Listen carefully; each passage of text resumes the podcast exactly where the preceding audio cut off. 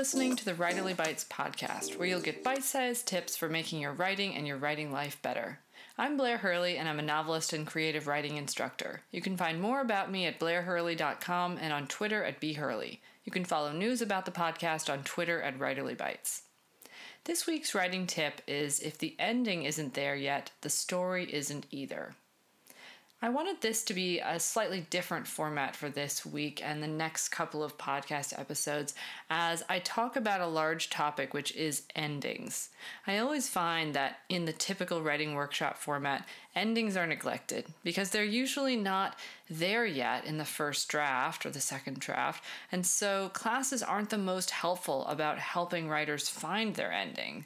That's why I teach a class about it, but I wanted to pull out some of my best tips for what makes an ending powerful and to look at an example in this episode of one of my favorites.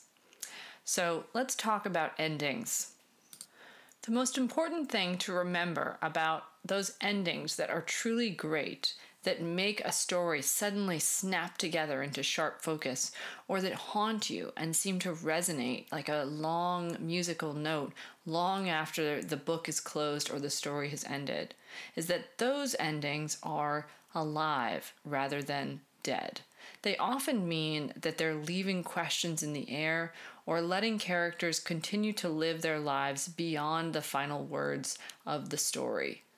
The quote that I love from Mavis Gallant, a Canadian writer, is The only question worth asking about a story or a poem or a piece of sculpture or a new concert hall is Is it dead or alive?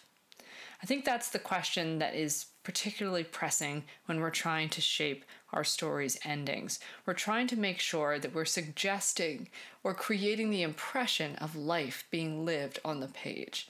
So that means not tying everything neatly up with a bow or giving in to that temptation to tell the reader uh, every detail of the characters' lives after this point, or to reassure them that the story is truly concluded, the kind of they happily live and, and, and they lived happily ever after ending. In fact, what feels more moving as an ending in realistic fiction or in literary fiction is that sense of life continuing on, of a hope perhaps of change, or of a sense of uh, where life might go from here, but not to just neatly end everything and to expect life to neatly shut down there. Even if your story ends with a death, what might happen then is an, an opening up to the consequences of that death for the characters immediately surrounding it. I've identified a number of ending patterns that I think pop up again and again in great short stories and novels, where uh, writers seem to rely on existing models of, of what works for an ending.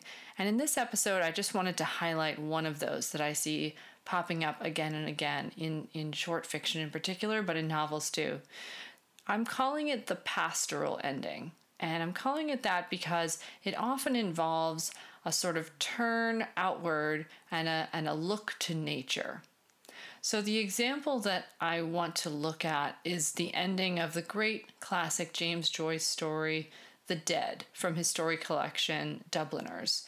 This story collection is great and you should absolutely read all of it, but I'm just going to spoil the ending of this hundred year old story now uh, and read how it seems to work as, as an ending.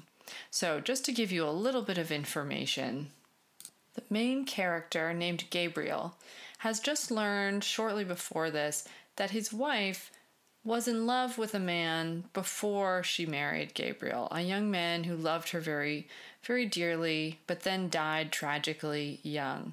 And this has been very threatening for Gabriel to try to understand that his wife may have loved another person. And what is up in the air and what is sort of on, on the fence here is how Gabriel is going to choose to react to this and whether he feels that he truly loves his wife.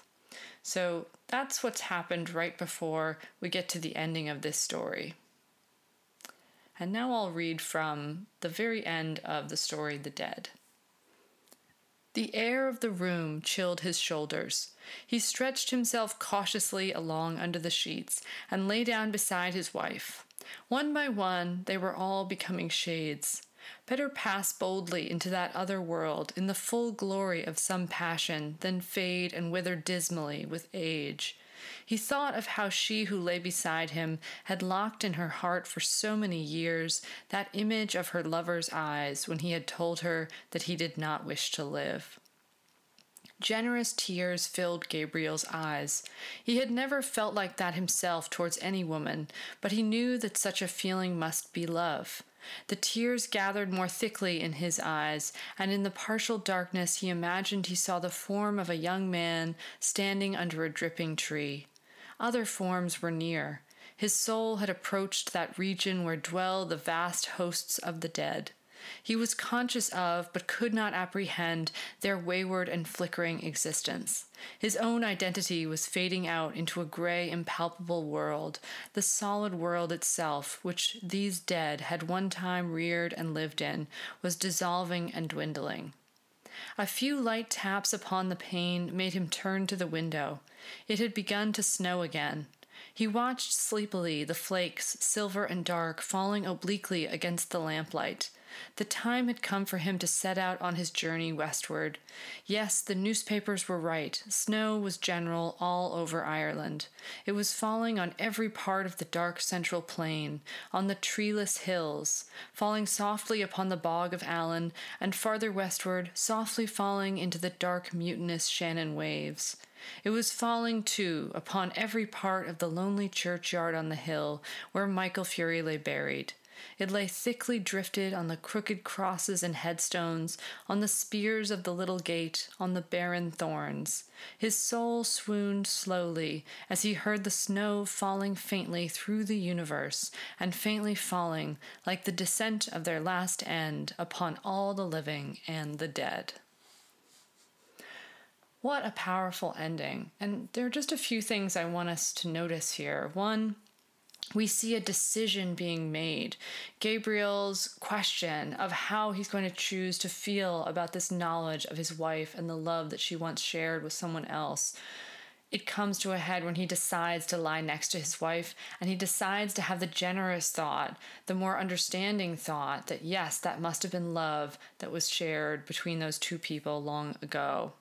And then it gets very philosophical, but it doesn't end there. I think what makes this ending one of the great endings in fiction is the way that it decides to take the pressure off all those ideas and to turn away towards nature, towards the snow that is falling over all of Ireland, following falling equally over the living and the dead, and the beauty of that final image and the sort of equality of existence that the living and the dead are given and in that moment the thing that they share the way that they might experience the universe or have snow fall on them equally. So it gives us a kind of feeling of harmony between this living character and the feelings that he has about the long dead people around him that have their uneasy histories so sometimes the author wants to remind us that the problems of individual people, of families, even of whole communities is small in the grand scheme of things. In time, the long march of human generations, or in nature, where a thousand other dramas are unfolding every day and will continue to unfold, regardless of our small emotional conflicts. The story steps away from the room, the people, the little houses on the street, and looks at the weather or at nature, allowing the characters to perceive that a larger and more pastoral world exists around them. It's a powerful way of suddenly giving your story a larger context, and by showing your characters small part in the movement of nature, it has a funny way of conveying their significance too. This week's reading recommendation is Sea of Tranquility by Emily St. John Mandel. I just picked up this book from the library because it was uh, so talked about, so excitedly anticipated um, as as another follow up book from the writer of Station Eleven and The Glass Hotel. Uh, I've read Station 11. I haven't read The Glass Hotel, though I'm beginning to learn that this series of books by the writers all exist in the same universe and have stories and minor characters overlapping and sharing with each other, which is a really interesting and ambitious uh, project to embark on. I am missing some pieces since I haven't read The Glass Hotel, but I have read and loved Station 11. So I found this one a, a worthy addition to that world. It was a kind of very tranquil feel and had great clarity and, and depiction of its characters in this very clear eyed, patient, observant, sensitive way. I've got very much invested in the time traveling uh, sort of mystery that's at the heart of this. And there are some real surprises and twists and turns with a time traveling investigator or detective type. I would say for those of you looking for a sci fi mystery to dive into, this one is really fun. Thanks for listening. The Writerly Bites podcast will be back with micro tips to make your writing better. It's produced by me, Blair Hurley. Please rate and review us on Apple Podcasts and visit the website at writerlybites.com.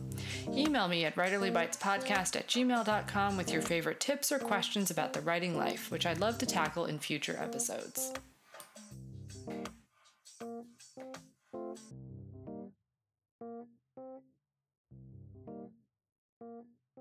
you.